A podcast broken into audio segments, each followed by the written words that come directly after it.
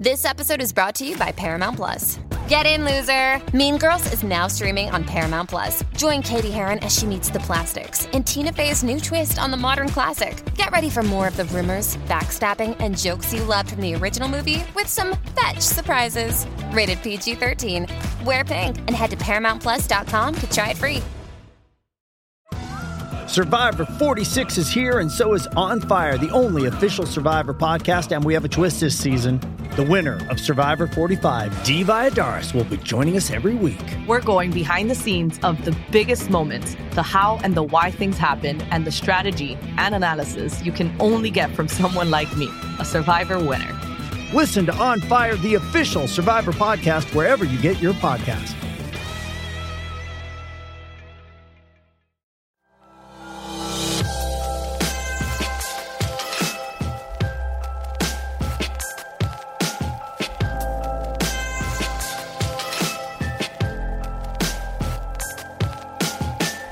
When I did Dancing with the Stars, my mantra for the entire season was life begins at the end of your comfort zone.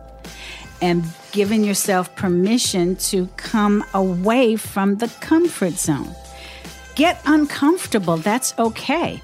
But you have to give yourself permission for that. And that's why I said earlier there's a sense of vulnerability that comes with that.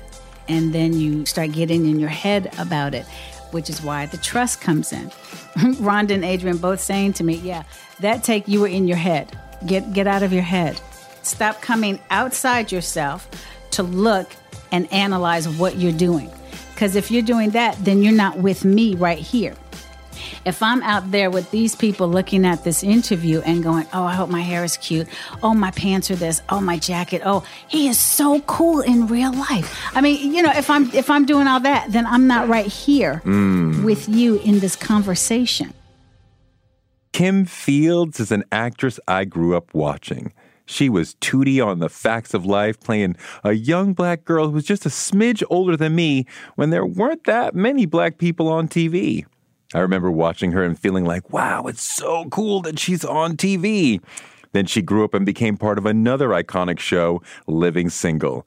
Now she's a mom and still an actress and a director. And she's got a new Christmas movie on Lifetime called You Light Up My Christmas. And in this conversation, we get deep about her feelings, her life, her work, everything. It surprised me how deep we ended up getting as the episode went on. Stick with us. It's Kim Fields on Toure Show.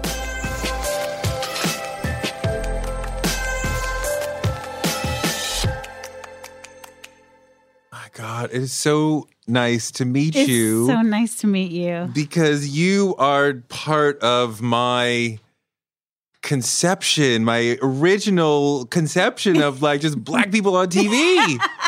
I mean, I Thank you. remember catching maybe the first, maybe the second episode of Facts of Life. I'm like, Mm-hmm. oh my God. a black person on TV and she's like my age and oh my god and she's cute oh my god like what is this this is amazing and it was a different time there Yeah. weren't black people all over the place Yeah. when you were coming up Mhm. um what was it like for you because i know you you you come from a showbiz yeah. family right Yeah. so it wasn't completely but what was it like for you being this little kid and it, facts life isn't even your first No. thing No. you were a was veteran Not my, was not my of. first time at the rodeo. so Mhm. so how, how is that just sort of coming into being yeah. a television person as a little kid when there weren't that many black people doing it Um, you didn't notice from that standpoint because you're, at least for me, because I was so young, you know, so it wasn't um, a, a, as much of an awareness of there's really nobody that looks like me. And honestly, um, when I first got started, Danielle Spencer, who played Dee on What's Happening,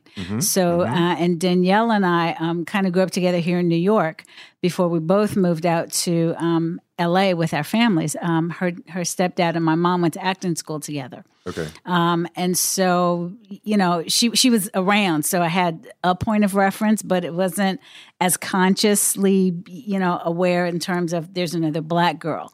Um, and I wasn't raised to see color like that, quite honestly. You know, it's just everybody's everybody. Sure. Um, so by the time it was just me, you know, it was mostly about being a good person. My mom raised me to be very professional. um, and not be a little jerk of a kid, you know, and, and that type of working actor. We didn't use phrases like child star until I was grown and kind of then, you know, in hindsight. Um, so there was always a groundedness to my life. Um, and and in a way, because I also was treated equal you know, uh, on the show. Um, and with my first series being Baby I'm Back. Um, and so I was in a black family unit. Mm-hmm. Um, but again, I just, I, I, wasn't taught to think in those terms. So How old were you when way. Facts of Life started? When Facts started, I was nine, age nine to 18. Wow. Wow. And so Baby really, I'm Back, I was eight. Really grew up. Yes. Right in front of us. um, it felt like that. And it, I, so, how did it start? How did you get the job? Facts of Life. Yeah. Um, I, I, auditioned for it. Um, I had done the, um, like I said, the, the the Baby I'm Back series for a season on CBS, uh, and um, I auditioned. And when I went into the room, dude, I promise you, I saw like just all these girls who didn't look like me, and they were older. They, you know, what I was in, you know, brought up in the culture to believe was, you know, the pretty girls and um I didn't see anybody that looked like me. I mean, even black, white, or otherwise. Just know I was the I was the scrawny, tiny. I was a small little girl, um, and you know, my my teeth. I had an overbite, and I mean, it's just I wanted to go home. And I told my mom, "Ooh, uh, uh-uh. not gonna work. Uh, uh no. Let me let me go home." And I had just done that when I went in to do the Mrs. Butterworth audition for the that commercial. Yep. And Janet was there, and you know she was on those summer specials um, that her family used to do. And again, it was like a, oh my God, no, I gotta go home. I don't look, that's her, that's her. Because she was a superstar and from absolutely, early, early, absolutely, early. and I was a fan of hers. And yeah. so I, and my mom, she took me into the bathroom and she says don't ever let anyone or anything intimidate you, even if they're not doing anything and it's in your mind. Don't let that take hold. You go and you just be the best you that you can be. And I, I mean, for dec, I still, you know, will carry that advice with me. If there are times when, you know, now we we, we call it insecurities, you know, mm-hmm. but when those insecurities creep in, I'm I'm you know, um, I've had therapy, so I'm not that same little girl anymore. of course, of course, of course. but you know, to be able to still go back to that that soundbite in my mind mm-hmm. in the bathroom, mm-hmm. and there were years, you know, in the um in the 80s and especially in the 90s when um, some of the black movies were starting to come out mm-hmm. and i would go on auditions and you know you see all the usual suspects. Hey tisha. Hey jada. I'm gonna go to the bathroom and pump myself up with you know good thoughts from my mom and you know and not get um, my get in my own way and not get in my own head. So anyway back to facts of life. So i um, I, my mom took me to the bathroom, gave me the same pep talk, and uh, I did the audition. And none of the characters were, it never said, like, you know, um, Tootie, age 12, African American, none of that. And so um, they liked what I did, but I was a small nine to play 12. And so they said, How can we make you taller? And they said, Can you roller skate? Um, yeah, what am I going to do? Say no and lose the gig? Are you kidding me? So, yeah, I can roller skate. so, they went and bought some skates. They put me in uh, the rehearsal hall, had me skate around a bit, and uh, the rest is history. I mean, yeah, that that she was roller skating in and out of the scenes yes. that like stood out of like yes. just made you sort of pop along with being cute and black right. and but like thank you. She's yes. roller skating with the pigtails yeah. and like mm-hmm. it was it was it was a it was a whole thing. It was a whole thing. How did you? I mean, how did you maintain the professionalism of being nine and ten and having to learn the lines and yeah. you know, and it wasn't just it, it, I mean, like you had to say the lines a certain way, be mm-hmm. cute, be funny. Like, I mean, how did you do all that at such a young age? Um, I I I'd studied, you know, um, not study, but to keep ourselves entertained. Um, the kids that none of our parents could afford babysitters when our parents were in acting classes, so that's how I met Danielle and you know uh, a whole the whole lot of us. And um, so you just kind of learn, and we would do little plays and and things like that.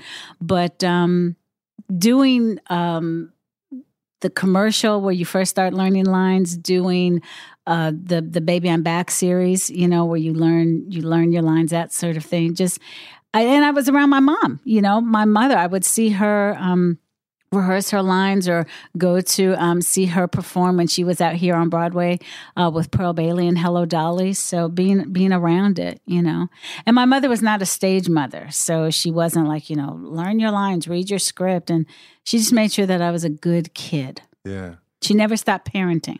Did you?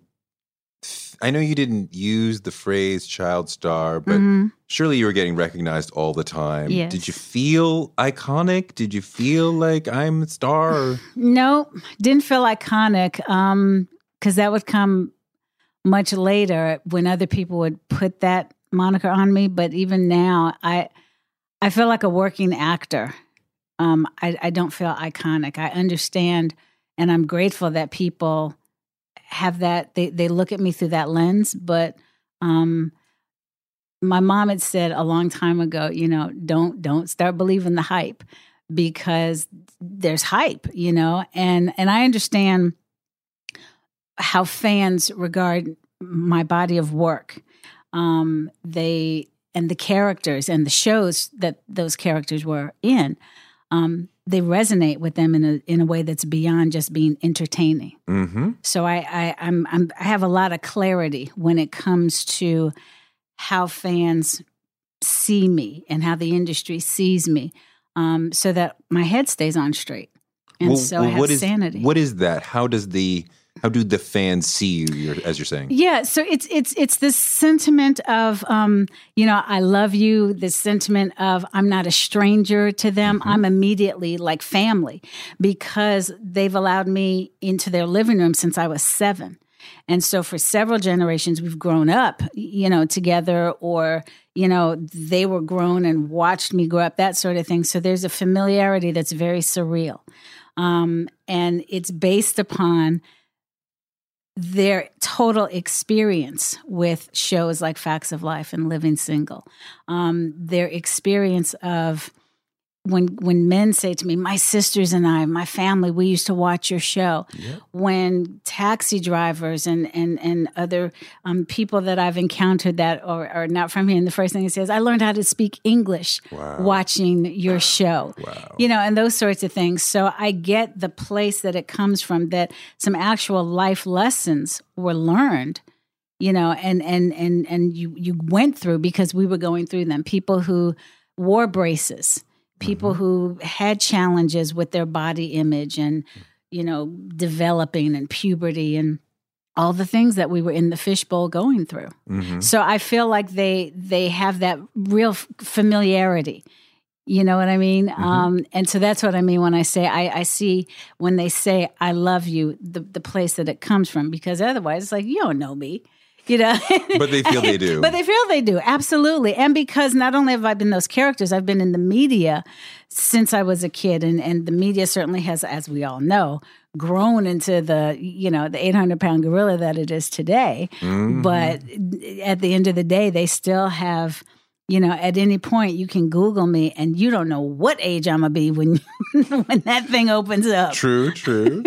um, so yeah, there's been at least two iconic shows that you've been part of, not just Facts, but also Living Single, which is Mm-hmm. So beloved by so many people. Mm-hmm. Um, how did that come about? Was that is it is it that like oh everybody knows her from Facts of Life, so let's let's not not to my knowledge so um the way living single unfolded for me um i I was um looking to uh, do a, a romantic comedy. The show Mad About You had just kind of started, and I thought I want to do something like that, um, smart comedy. It, it didn't feel sitcom and you know those sorts of things, and so I had this what I thought was this great idea.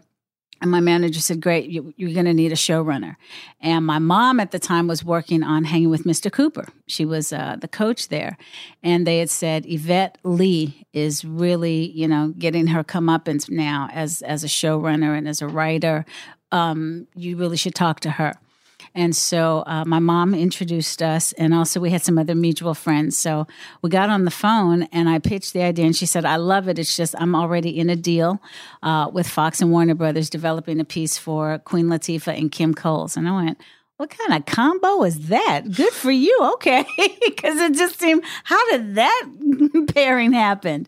Um, and she says, but actually, uh, there's a character that I wrote that um, I, I could hear you in my head as I was writing it. And I, you know, I, I know you have something that you want to do, but, you know, I'd certainly love it if you would look at this. And so I did. And then I met with the network and with Yvette. And once again, the rest is history. Wow. I mean, like, it's interesting how it wasn't your idea, but because you had an idea and mm-hmm. you're shaking the tree, yes, then other things come to you. That's right. That's right. Yeah, absolutely. So how did it so that's how it started started, but then how does it really sort of start to become yeah, a thing? all that it became. Yeah. We didn't start out trying to be groundbreaking you know, and and trailblazing and all of that. Again, all those labels that you know lovingly get and powerfully so yeah. get placed upon us. But Yvette started out just wanting to write a good show. And here's the thing: she didn't start out trying to write a black show. It was just kind of a oh, and by the way. And she wrote characters that she knew, and she wrote relatable relationships and situations because mm. that's what was going on. Um, but she she she wanted to make really strong and good tv um, and that's the place that that we came from. And but with that still staying true to who she was and who those characters were. Um, and it resonated right out of the gate it sure did. Yeah. It meant so much to so many people who sure. are still willing to watch it. And oh, maybe yeah. and it's interesting you say not trying to write a black show, mm-hmm. but it was. Yeah. Right? It was so black and just mm-hmm. the interaction and the mm-hmm. it was it, it it's definitely one of those shows people hope like like just that people think about as like sort of yeah. defining us on TV in that decade. Very much so. And at the same time, absolutely relatable in terms of storylines and in terms of characters, so that even if you were not a black person, you still enjoyed the hell out of it, just like everyone else. Yes. Mm-hmm. Is there a story you might be able to tell us that we may not already know from the making of? living single you're there with all these amazing women and uh, you know making this show yeah. and like you know take us behind the scenes a little bit uh, well um the chemistry man, that's so real. That that was lightning in a bottle. I mean that what you see is exactly what was what was there and still is to this day. But what I mean, we're just we were fans of each other's work. Um, we really um, enjoyed each other's work and and then enjoyed each other personally. We would hang out all the time. First season, we were always traveling in a pack, the six of us, um, and and just really enjoyed getting to know each other. Um, in terms of something that people may not know, um, even though I was the the considered the veteran of, of the group mm-hmm. as as the actor, um, I was horribly insecure. Why? Because I felt like the five of them were such strong personalities and very, they seemed to me so comfortable in their skin. And I felt like I wasn't there yet.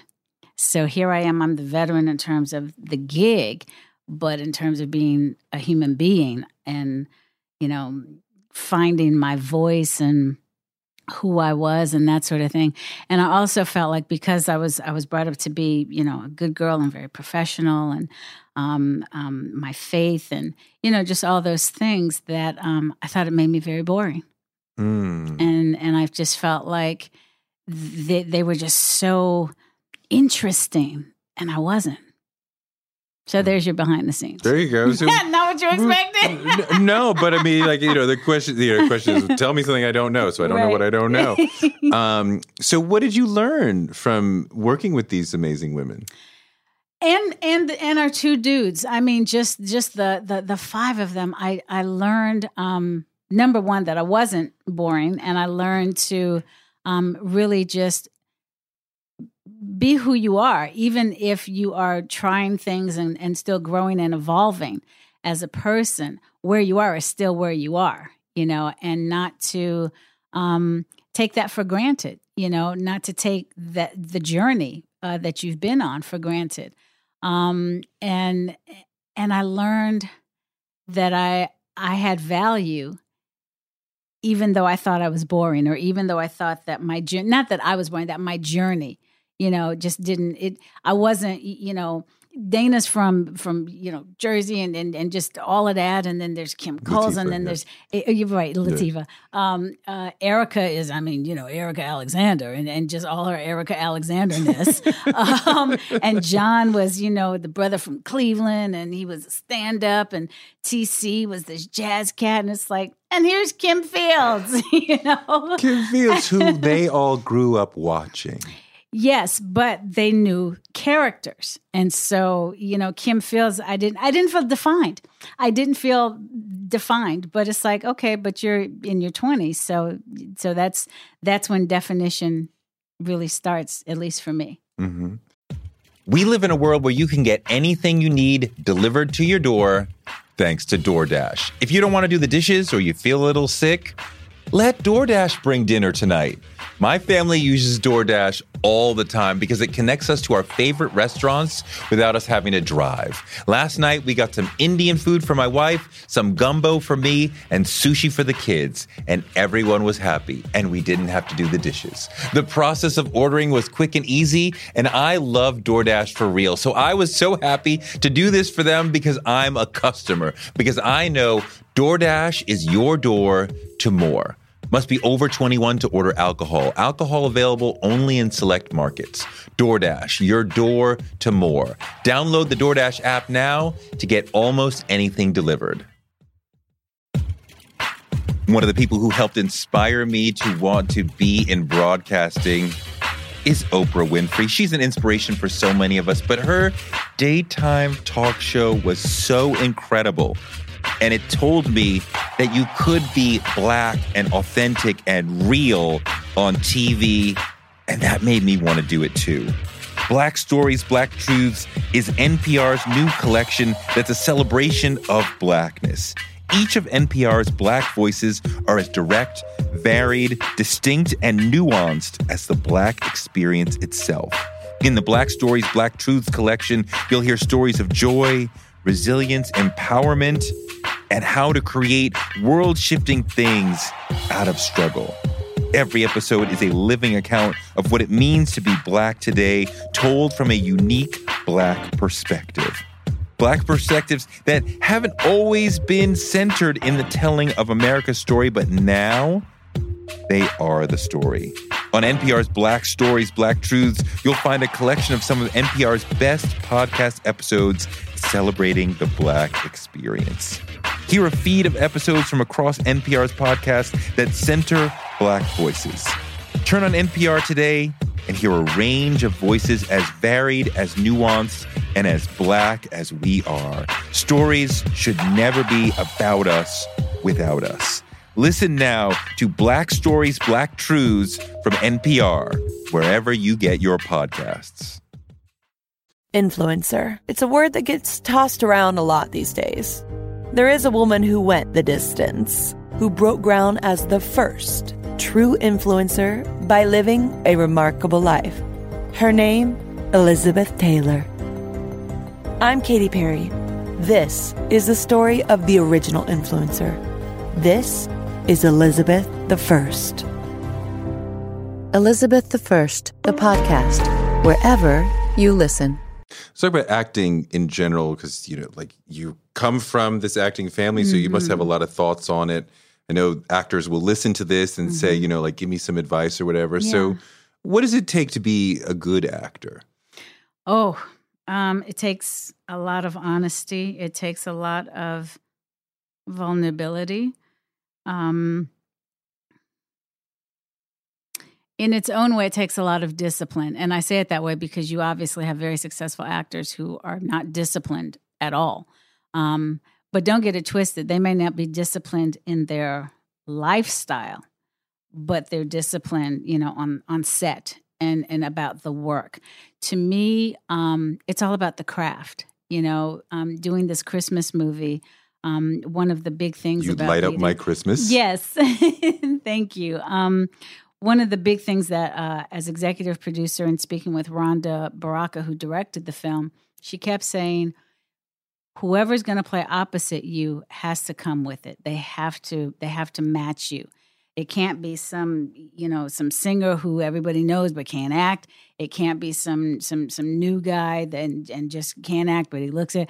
It really has to be somebody that can can really hold his own with you, um, and that you don't inadvertently or unintentionally swallow up because you're bringing all this experience and and this passion for the craft.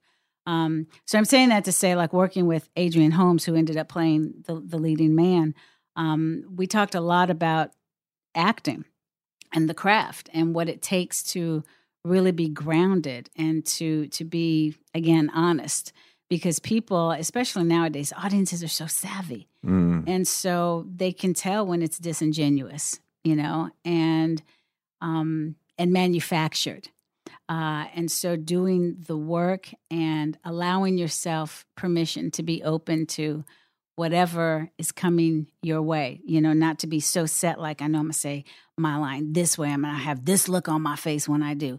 And then i'm gonna use my abc drama whisper voice when i do this part. And then i'm gonna give you know what i mean? And just like be in the moment and and really study though to i mean even the bible says study to show thyself approved but being able to know that you know what you're doing. That way you can be open when other people who know what they're doing are doing the dance with you Yeah, I mean, you can't think about it scientifically, right? Like, oh, I'm going to do this voice here yeah and this space there. yeah exactly Kind of, kind of like, You do, but but there are people who you know. It's like um um oh uh, um uh, Hollywood Shuffle. Do you remember that? Yeah, Yes. Robert Townsend, Yes, amazing film. Absolutely, amazing film. But that sequence when all the guys are getting ready for that audition, the Eddie Murphy keep- audition. Yes, and you keep Mhm. trying to doing your lines different way and all that. That's that's real. That's a real part of the process. Sure. And so then when you actually book the gig and you're like, okay, so I'm gonna say my line like this, and you know, I feel like my character would be this.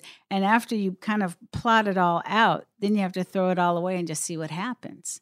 And so again, I say being open, being a really good listener is a tremendous asset when you're an actor. I mean, it's an art form. So, what makes one person great and another person just good at it? in my opinion, um, it's how far they're willing to go. You know, how far they're willing to how how deep are they willing to dive in, and um, Into character, into, character, truth, into. into all of it, in, into the character, into the truth of the character, um, into the situations of the character, um, creating if it's not given to you the um, the layers of backstory for the character, um, listening and trusting. Trust the people. Adrian and I had an enormous amount of trust with one another, and we both trusted Rhonda, the director. You know, so so it was just a very open playing field. Um, but you have to have that. I can't tell you how frustrating it is as an actor and as a director. Oh my God, especially as a director, when I'm working with actors who don't trust me.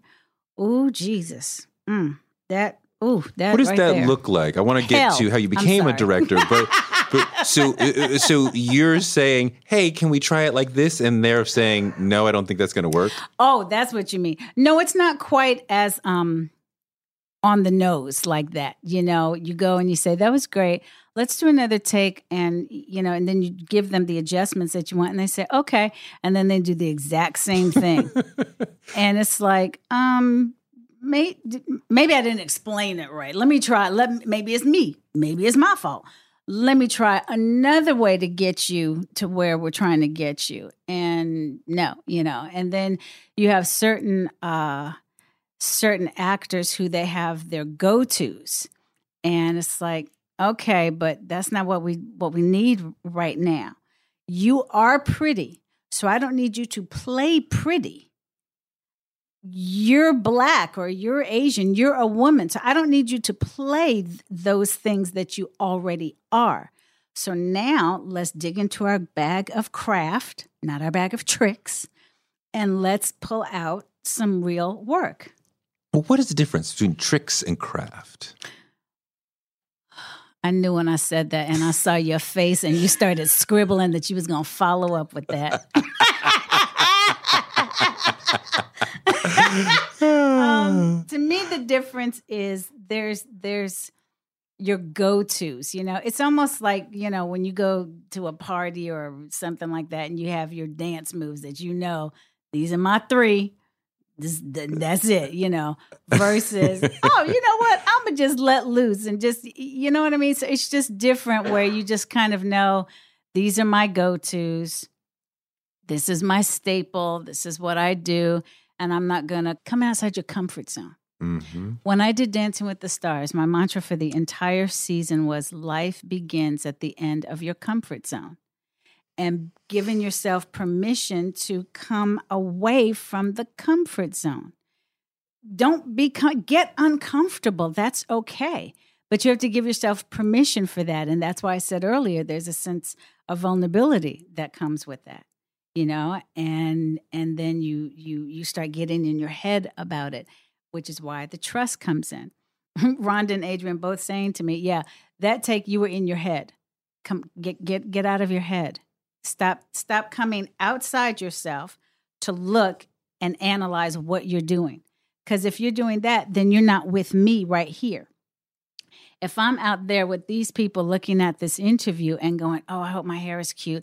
Oh, my pants are this. Oh, my jacket. Oh, he is so cool in real life." I mean, you know, if I'm if I'm doing all that, then I'm not right here Mm. with you in this conversation. Mm-hmm. That's the difference. It's interesting because I have that as well. I want to not just read the questions that I Mhm. have, but be in the moment and be like, ooh, the tricks versus crafts thing. That was interesting. Mm-hmm. And as a non actor, I don't even know what that means. Right. So am I listening to her and asking her about that? Yes. And, you know, the dream is sort of like, don't have any notes and just listen for an hour and just talk Mm-hmm. Right. organically. Yes. Which is hard and Yes. scary. And like, what if she finishes talking and she's looking at you like, what's next?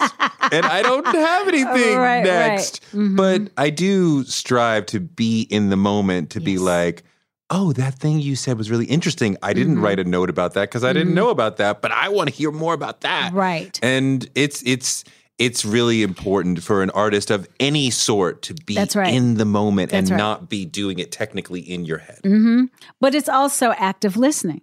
Mhm. You are actively listening and we are engaging with one another. And that to me is a part of being a good actor. Being engaged with whomever you're in the scene with, whether it's one on one or a bunch of people, whatever it may be. But here's the thing, too you gave yourself permission. You weren't concerned about the clock. You weren't concerned about, no, let me get to my next question. You gave yourself permission after you heard something because you were listening to then say, I want to ask about that.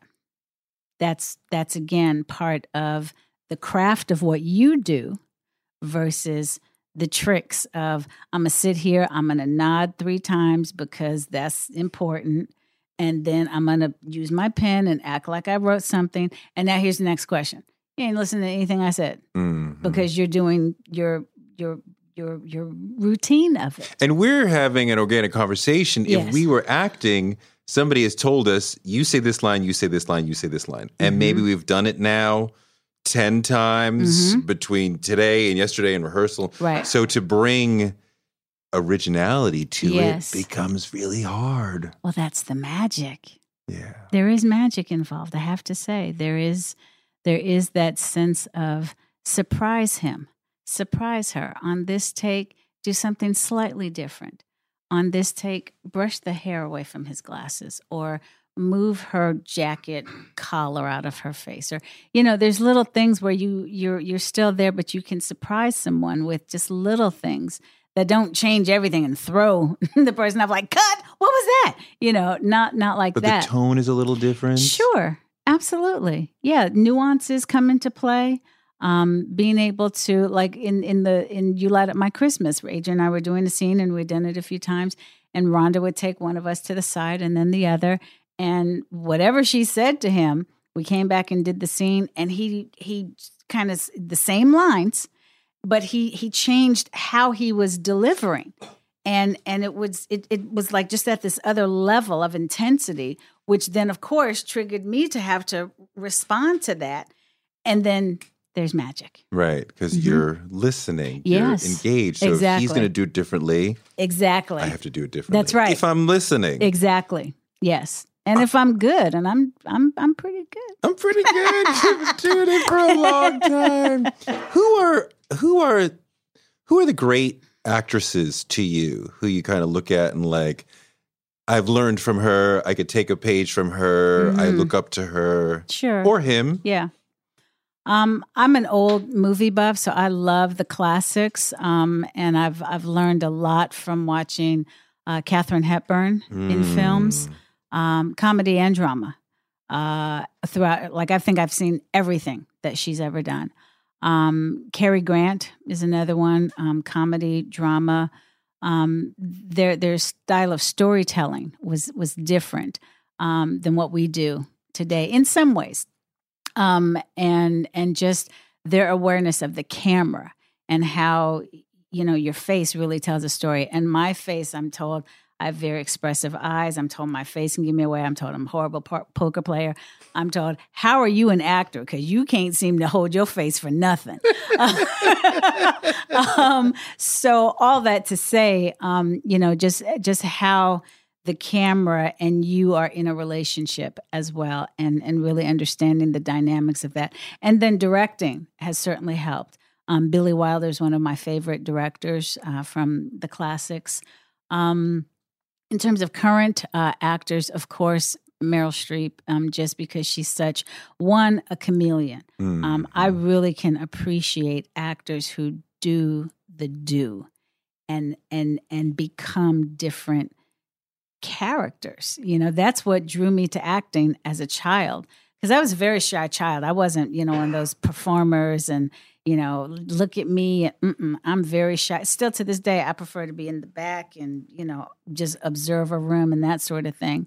Um, but the characters and creating the characters, the craft of creating characters. That's what, you know, drew me in as a kid. Mhm. Um, and so when I see actors doing that, those are the beasts to me, you know, who, uh, and, and there's nothing wrong with, you know, some people, it's like you make a career off of a, of a certain character type. Great. And that's, that's fine. That's a part of our industry as well.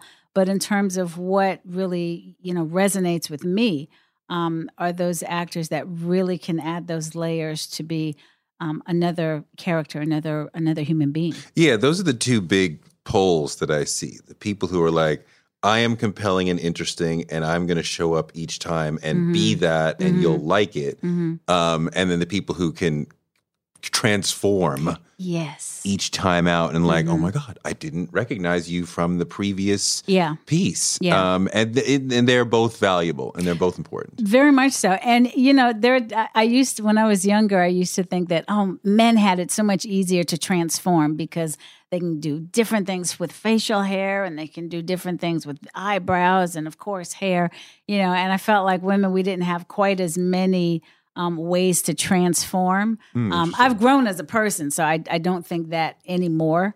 Um, but but I definitely even even even with this character uh, Emma for for the Christmas movie, You Light Up My Christmas. Um, I actually had uh, our team do a documentary, uh, a, a little short digital documentary on designing Emma, so that people could really kind of move the veil back and see what it takes, at least for me and my team, to design a character Hmm. and the thought process and the teamwork that goes into creating a character. And you start with your hair and then your makeup and your wardrobe. Because again, walking into the theaters and seeing all of those artisans at work at Hello Dolly or some of the other shows my mom did, that's my my first, you know, in to all of this. And being able to go, okay, I know a lot of people are going to think, oh, Regine's in a Christmas movie. No. So let's, you know, let's not have jet black hair. Um, things that we can do to, you know, kind of help move people away from what they know in terms of Kim Fields um, and really give them a new character to hopefully fall in love with. And a lot of actors have said to me that when they get the clothes, Mhm. then they feel like, Yeah. now I am her or Mhm. him. hmm Is Yeah. that, is that a big? Is that a trigger for you? That's like, definitely a trigger. Yes, um, the clothes, the makeup, the hair, uh, all of that. You know, um, bone straight versus having texture. Um, what color hair? Um, uh, uh, what type of makeup? She's a professional working woman, so she doesn't have a lot of time to look like she's been beat by a makeup artist every time we see her. Um, her clothing, you know, Rhonda wanted specifically that that she's very high style, high fashion. So when she goes back to her small town, it's like, oh, she hasn't been here. She's moved away from this kind of vibe for a minute. So absolutely, you know, you feel for me, all of those elements can help with the character and tell the story. So, for example, uh, when we meet Emma, her father has passed recently. And so when she goes back home to her small town to sell the family home, and she sees um, his hat and coat still by the front door. When she and her uh, her her love interest go to get the Christmas tree, I had said, Let, let's use the hat and coat that was her father's because it shows that kind of connection that she still has and that a lot of people when they're dealing with loss you know that's that's very fresh um, that may be something that resonates with them mm-hmm. do you take class? i have not recently um, but I, I i used to yes even like when i was doing living single that was kind of the last um, the last uh, time that I, I was really in a class um, a dedicated class You don't yeah. feel like you need it anymore. Oh, see, see how you do. That's no, not I what wasn't, I said. no, no, no, no, no. I That- didn't- I you know mean- what? I didn't mean anything by that. Some people feel like I have so much experience that I don't need to do that anymore. No, I, I, I, no, I, I never will feel like I, I don't have anything else to learn or anything else to brush up on or work on. Um, you can talk to the greatest musicians, and they will still practice, even if they're not in a class. So I, I feel like that. Right now, it's just mostly scheduling. Um, but I'm still always learning. I learned from other actors. I learned so much from Adrian. I learned uh, so much as a director from from working with Rhonda. Well, where did your uh, where did the desire to be a director start? My mother said, "You better have a backup plan case you grow up and you ain't a cute kid." Who's sputting out, spatting out one-liners? You better have a backup plan and and, and work that plan. She said that to you as Um, a kid. Yes, yes, and not as harsh, you know, as that. Again, my mother's a very loving mother. Um, but the truth of the matter is, you know, having a backup plan, and so. Um, but I also, I, I was a crew baby. You know, growing up, I loved hanging out with the crew. Um, if there were breaks, I wasn't in my dressing room. I was sitting, you know, by the cameras and learning from my crew, my my crew members, and they've all taught me so much um, about their, you know, their jobs and things like that. So that was something that I always loved anyway. Uh, but then, like when college rolled around, and I said, "Oh, mom, I want to be an English major," and my mom was like, "Okay, but I'm gonna still need you to have a backup plan, and that doesn't really sound like one. So, what else are you interested in?" Um, and so I double majored in broadcast journalism and TV and film production, and I minored in religion. And again, it was just that sense of I wanted to number one know more about my industry because I have a, such a heart and passion for my industry, uh, and then just learning everything I can about all facets of it.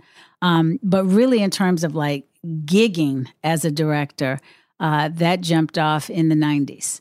Um, I was fresh out of college, graduated class of '90, uh, and I was seeing, you know, like the Spike Lee and God rest his beautiful soul, John Singleton, and um, That was a moment, um, yeah. right? Because the Matty Rich Exact- also, Oh, look at you bringing up Matty. right? well, he was great, straight out of Brooklyn. Look at you bringing up was hot, Rich. right? Absolutely. And the Hughes brothers. And the Hughes brothers. Excuse me, the Yes, Hudlin the brothers. No, I know who you meant. Right, yes, right. exactly. But I was, but the Hughes, Hughes brothers, brothers came too. a yes, little later, a little but- bit later. but- yeah, but the Hudlins and um, and I just uh, well, two things happened. One, um, I was inspired. Um, but two, I wasn't getting Dash. and Julie Dash exactly. Um, but I wasn't getting hired. People had this sense of, well, she's been on TV. She's good. She don't need a job right now. I'm gonna give these new people, you know, and the people who don't really get a break, I'm gonna give them a shot. So it's like I can Um, still use a shot. hello- I mean, hello, I still need to work. you know, I still need to work. I can still Um, entertain. exactly. Um, and so myself, Malcolm Jamal Warner and Blair Underwood. So the three of Mm. us, because we were, you know, these 80s TV folks and we were out in LA. So, like all the cool, edgy black projects that were coming up, like nobody was checking for us. You know, they put Blair and Krush Groove, but I mean, yeah, I brought Krush Groove out. um, remember but you- that. you- yeah, but but we weren't we weren't we weren't tapped at all to do any of of, of be a part of that narrative, um, and so we were like, you know what, we just let's start directing ourselves, and so um, took um more classes at AFI. Um, was you know like I said, I had my degree, and we j- linked up with a production company, and so with the three of us, we started doing music videos, and that's where we met the Hughes brothers um, and and directed short films. So Blair did a short film that I was his second second AD on. I did a short. Blair directed some Tony Terry videos, and I went to you know s- observe and be in editing, and we just started directing. And then once Living Single happened, um, by year I think two or three, I directed a couple of episodes. Um, so that's that's really kind of how it all kind of snowballed into me actually booking gigs as a as a director. It just came from nobody was was checking for me. And that's such a classic story of like, you know, I want to be deeper in the business. So yes. Do it myself. Yeah, absolutely. how did it help you grow as an actor, learning that side? Um What does eating healthy mean to you? Whatever your eating goals, Thrive Market is the best place to get all your groceries and household essentials. And getting Thrive shipped to your door is like having a great supermarket right outside your house. I love that Thrive Market carries brands with the highest quality ingredients and ethical sourcing methods. Whether you're looking for organic kid snacks or low sugar alternatives or gluten free essentials, Thrive Market's got it, and their site lets you curate your shopping experience quickly. And as a Thrive member, I save on every order, usually about 30%, which of course I love. And when you join, you help a family in need with the membership matching program. Join in on the savings with Thrive Market today and get 30% off your first order plus a $60 gift for free. Go to thrivemarket.com slash Toure for 30% off your first order plus that free $60 gift. That's Thrive, T H R I V E market.com slash Toure. Thrivemarket.com slash Toure. Does Monday at the office feel like a storm? Not with Microsoft Copilot. That feeling when Copilot gets everyone up to speed instantly? It's sunny again. When Copilot simplifies complex data so your teams can act, that sun's shining on a beach. And when Copilot uncovers hidden insights, you're on that beach with your people and you find buried treasure. That's Microsoft Copilot. Learn more at Microsoft.com/slash AI for all. it it it it certainly helped me in terms of again the relationship between actor and camera Mhm. um, and really having that awareness of angles um, having that awareness of lenses um, and camera movement and you know dancing with the camera um, and so it, it just really took my awareness uh, to a, to a different level Mm-hmm. So, how'd you get into You Light Up My Christmas? How did that begin? Uh, I've had a really wonderful relationship with Lifetime for um, several years now, and so we had a project in development, and then um, uh, they said, you know, um, here's a writer that we really like, and she's got uh, this movie that we like. Um, wa- give it a read if it's something that you want to do. We really want to have you on the air this year, and that meant a lot to me. You know, that's that's I. I I'm sorry, I don't care how long you've been in the industry. That means a lot to hear a network executive say that to you. Um, and so we read the script and uh, really liked it. I mean, really, really liked it. And they let us have a voice um, that they actually listened to. Uh, in terms of helping to massage and develop it to you know the the next draft, and when everybody signed off on it, they're like, okay, great. So go up to Vancouver and you're going to be there for six weeks. Um, and let's start pre production. And it really just, I mean, it went very, very fast. It went very fast. You have a 12 year old and a six year old? yes. Is it hard to be away from the kids for six weeks? I'm not. They're right there with me. Oh wow! they are right there. They are right there with me. so they get tutored, or you do it in the summer, or No, so we do um a uh, we do homeschool, and so the tutor skypes with them. they're homeschooled. Yes, They don't go to school at all. Not. I mean, they used to, but you know, just when the work came up the way that it has recently, um, we were able to transition them, still, you know, corresponding with their school. But pretty much how I grew up, you know, where you have your school that you're still reporting back to, but you have your tutor. Um, their tutors based out of Georgia, so we would do Skype sessions. Um, and then supplement either I'm helping out with some of the schooling or my husband Chris, um, or the um, lo- like in um, Vancouver, we have a wonderful local sitter there. Um, and so she was able to, you know, do some of the supplemental stuff, taking them to museums and the science museum and just different things like that. Wait, so you never went to a normal school in terms of grade school? I actually did. So, like out here, I went to PS 92 and hey! For the people in the back, hey! Until what grade? Uh, well, we moved to Los Angeles, so that was just um, kindergarten, either kindergarten and or first grade, but it was it was short. Um, but uh, I had the tutor because I was working. Um, but by the time I got to my junior year of high school, I decided I wanted to go to high school and have and just experience high school.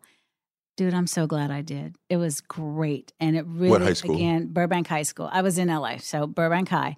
Um, and it That's really, like a actor high, right? Like not, kids and like actors that. and not, okay. not- I mean, because of its its location in Burbank, there are people like Ron Howard went there, Anson Williams went there, but it's not like like um a a children's performing profession, right? Right, right, Exactly. right. Um, and and just being able to have that total high school experience was fantastic and i'm so glad i did because i was in it and i was normal again you know like i wasn't rolling up to school in my porsche and security was with me and all that baby i had the when i first first got my license um, i got the hand-me-down car of a honda accord Mm-hmm. and the um That was my first radio car. Honda Accord, no and the radio had been stolen out before I before me. Um, and so uh, Alexis, my little sister, had just been born, and she had one of those Fisher Price tape players. Oh no. And so I had the Winans, Commission, and Sade. Sade. that was my trifecta right there on my little tape record. I mean, my play. Um, Wait, Fisher no, I Price had a. Honda Prelude. It was yes, silver. that was the cousin. Mine was silver too. and it had purple tinted windows, which was not my choice. We bought it used, Okay. and I got teased relentlessly you at should school. You should have. that was not my choice. It was the only car my mom would afford for me. So like, great. your It, you know, it cost like nothing, and she's like, great, knock yourself out. I'm like, I could afford it. Like. So wait, so do you so so you did two years of of, of traditional schooling and homeschooling or set schooling Mm-hmm. school, before mhm. that? Yes. Do you feel like you got a sufficient education from the set schooling? Very much so. You have to, when you are a working professional child, whether it's an actor or as an athlete, you have to keep a certain GPA um, and you have to meet certain requirements.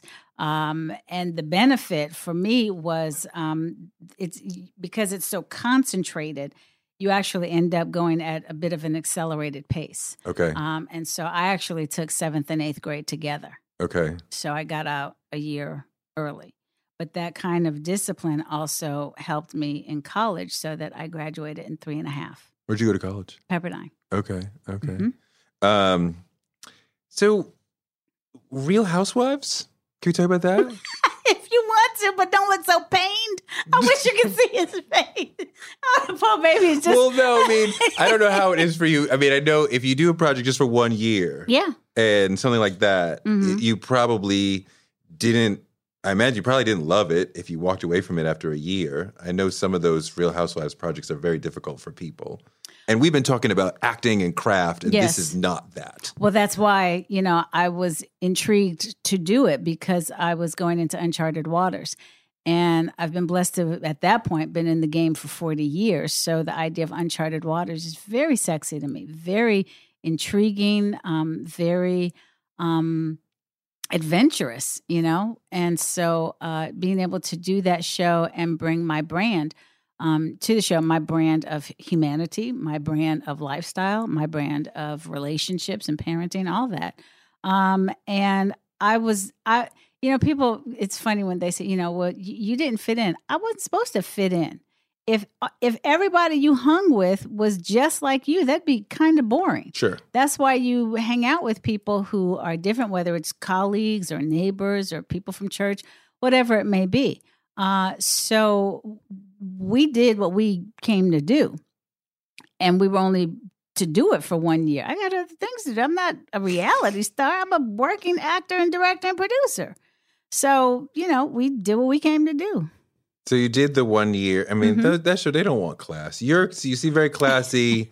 they don't want class. Class is boring to them. I I I didn't say that, and um, there there are you know those there who who do have that.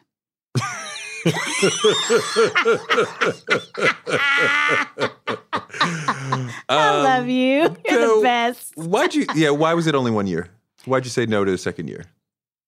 Because it was that's all we were willing to do when was we it, started. Was it always just one year? Absolutely, because again, I had I couldn't commit. But I'm sure they were that, like, so. "Come on, come back. We'll give you more money," and you're like, "No." No, it was really just kind of a, a you know a one and done. You know, Brett Favre with the Jets kind of vibe.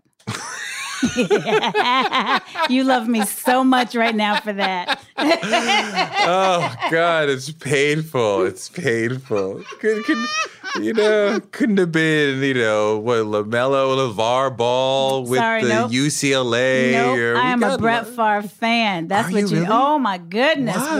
What? Why Brett Favre of all people? Oh, I just I his work ethic was Mm-hmm. just amazing and he's just so talented, you Mm-hmm. know, and just just as you know, just still no matter how successful he got, um he was still a dude from Kiln, Mississippi and just Mm-hmm. just, you know, that's that's who I am and that's what I do. That just cowboy gunslinger. Yeah, absolutely. Oh, and that rifleman. Oh man, he could throw. Yeah. Good night he could throw. Yeah. And I was there uh, when they when they won the Super Bowl uh, in New Orleans. I happened to have been there then. Um, but I just I just felt like he was about it, you know. And he here's the thing.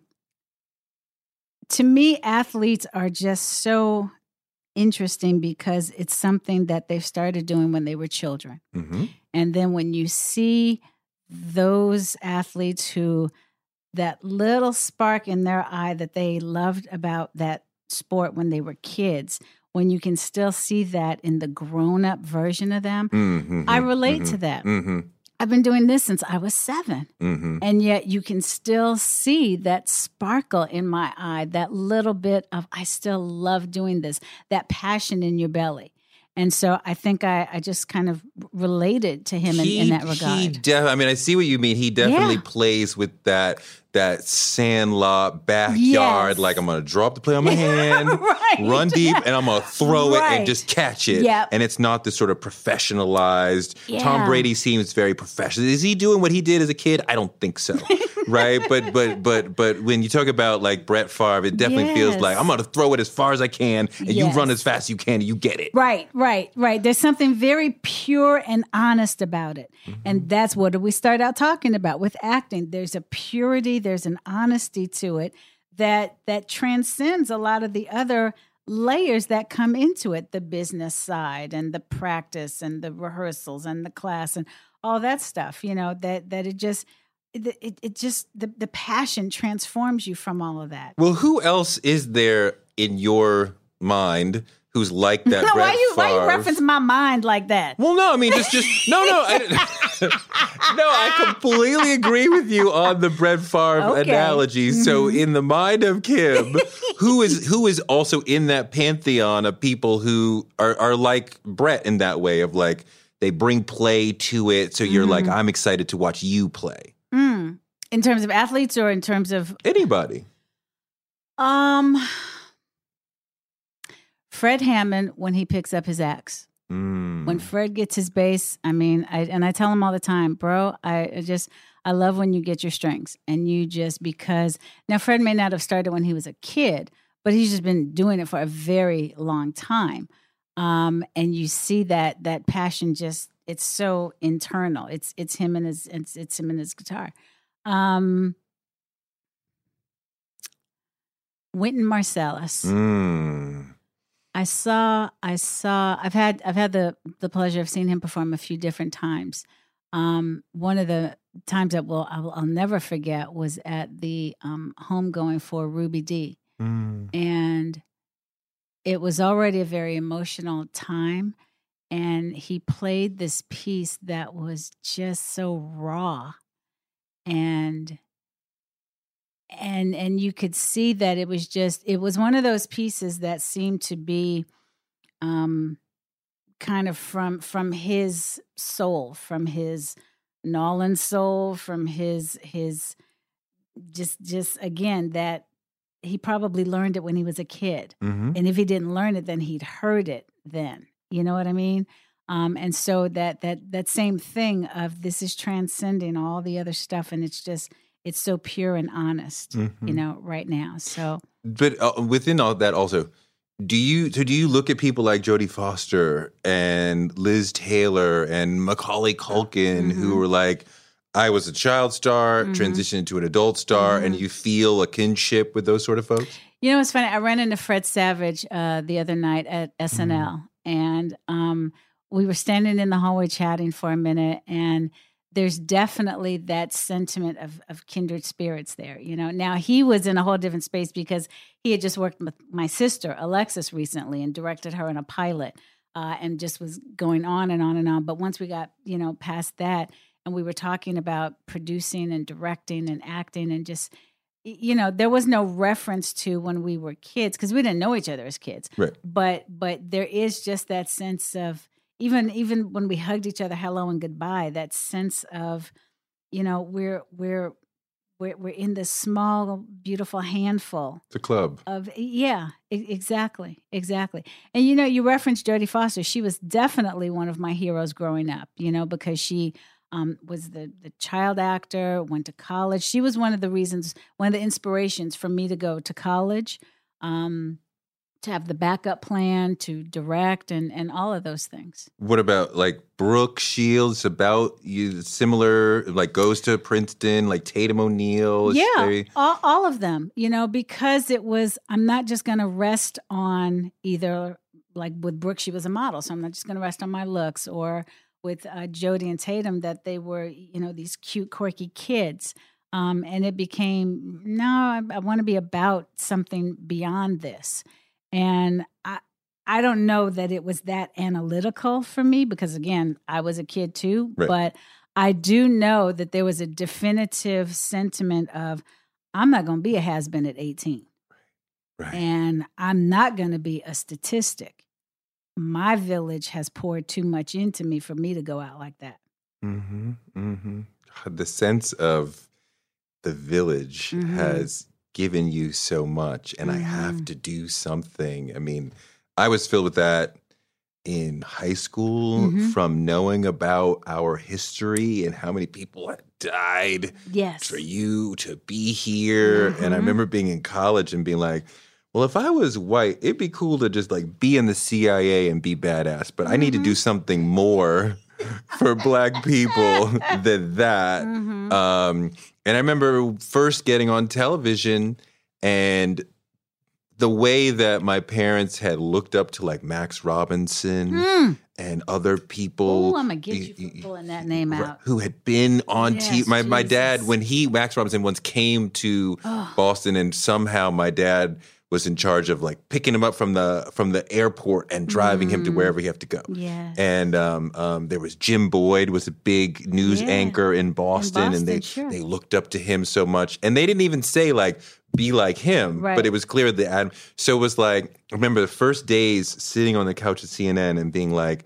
I can't be making jokes. I can't Mm-hmm. be being silly here. Like I have to be like serious Yeah, because intense, this yeah. matters. There's not a million of us on TV Right. getting this.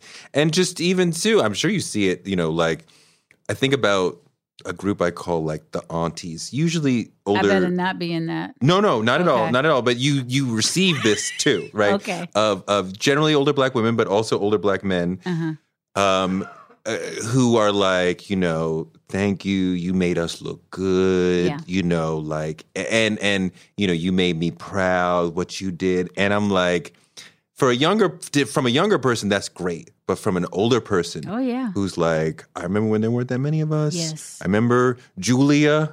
Right, of course, of right. course, when yes. Diahann Carroll was That's on, right. and Room my mom was like, 222, and we called the day, we're like, yo, she's on, and and what it meant to be on TV and be Mm-hmm. representing the race well, Yes. and how important it is to them, and then like meant a lot to me to get that love from them, and like, okay, I, I you know, there's a responsibility here. Mm-hmm. That's right. That's right. Yeah. There's a uh what is now becoming an iconic photograph of myself with Redd Foxx. Mm. And I'm maybe 8 or 9 because it's I believe it was pre-facts of life. And he's got his arm around me and big old cigarette. and the way he's he's his his countenance, the way he's regarding me in this photo, and I remember how proud he was of myself and Todd Bridges, and he bought both of us ATV motorbikes, and he was just so proud of us. And of course, you know, when you're a kid, and because he was Redd Foxx, and you don't have that real, we knew Sanford and Son, but we didn't know the the full breadth and depth of Redd Foxx because so much of his career was, you know, not for kids. Um, Yep. um, but I'm so glad that that that moment was captured because of exactly what you're saying, T. That it was that sense of those who have come before, who's passing the baton, whether they want to give it to us or throw it at us, or it's being taken from them. Baton exchange is still happening to a certain degree. And for him, it was almost that sense of, okay, we got some. Okay, all right. I don't have to Mhm. fight so hard right now. I don't have to work so hard right now. hmm And it it's it it really is extraordinary to have that that sentiment. I always ask people, what is the hardest thing creatively, professionally, that you have had to overcome?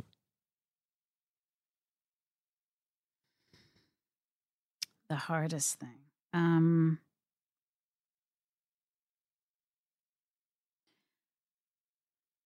probably being so analytical. Um because there's a lot that comes with that. That has tentacles to it. Um that has insecurities that you still, you know, you you get more and more grown so you know how to deal with them. Um there's there's I, I don't have a fear of like being a has been um i don't have a fear of of of falling into traps that people in my industry or my part of the industry fall into. Um but I, I i guess i just have that that sense maybe like most people of just not working. Um and I know that's kind of bizarre to say because there's so many outlets, there's so many platforms and and that's part of what really pushes me is that sense of be about it. I can I can make it if Lifetime hadn't called, I would have made another Christmas special and put it on IGTV and they had to ask nobody for nothing. Um so so there's that wonderful sense of there's so many outlets now that that you can really do the work, do the work, do the work. And I have I was telling a friend I have such a um insatiable work ethic. I mean, my my thirst for for work. I'm not a workaholic though. I'm not a workaholic. Um, but I just have such a passion for what I do, and I enjoy it very much. So I think for me as a creative, the ability, the the the not doing it is is kind of a. I don't I don't really operate in fear, but it's just something that keeps me motivated. hmm What are um, some of your goals for the next few years? What do you want to achieve? I'm finding that doing this movie really propelled me unexpectedly into a new element, into a new season. It's really fueled me um, in so many unexpected spaces and, and places and, and ways and, and what I call the nooks and crannies of, of my being.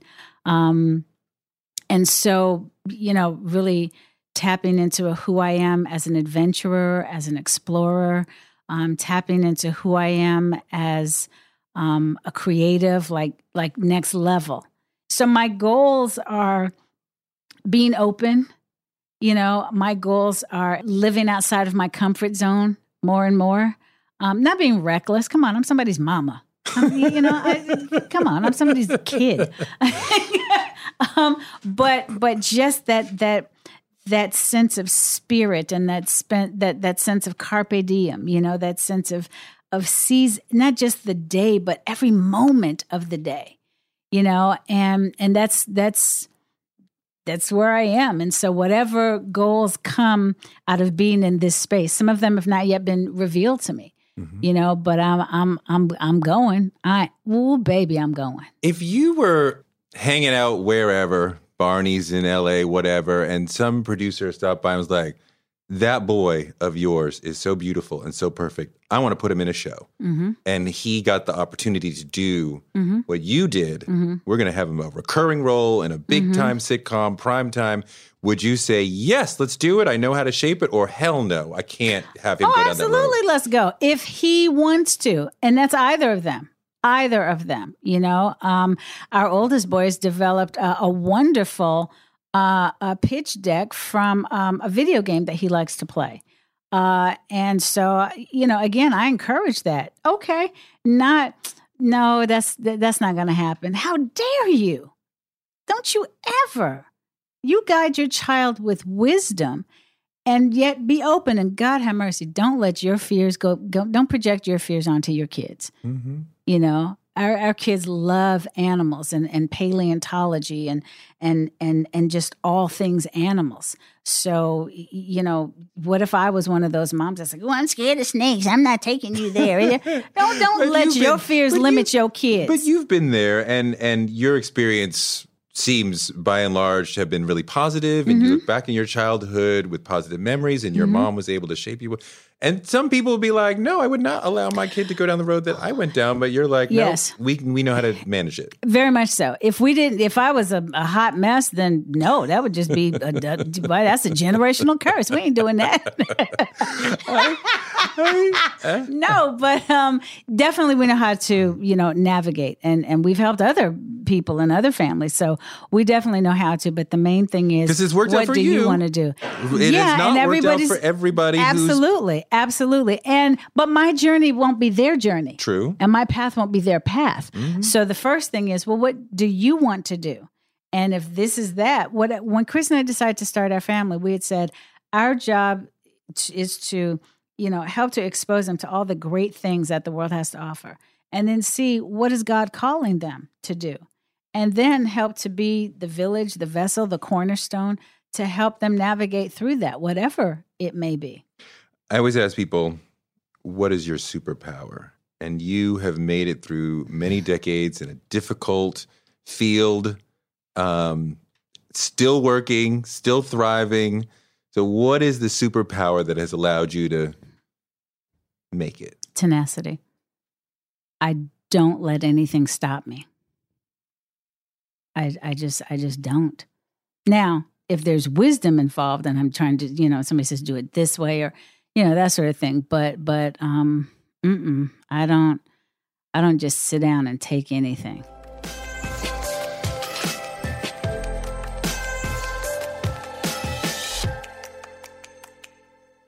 Thanks to Kim for a great interview, and thanks to you for listening. Toure Show gives you fuel to power your dreams because you can use your dreams like a rocket ship to blast you into a life you never imagined. You can make your dreams a reality, and this show can help. I'm on Twitter at Toure and on Instagram at Toure Show. Please leave a review on iTunes. It really helps. And tell your friends about the show. Toure Show is written by me, Toure, and produced by Jackie Garofano. Our editor is Ryan Woodhall, and our photographers are Chuck Marcus and Shanta Covington. We're distributed by DCP Entertainment, and you better believe we will be back next Wednesday, no doubt, with another amazing guest because the man can't shut us down.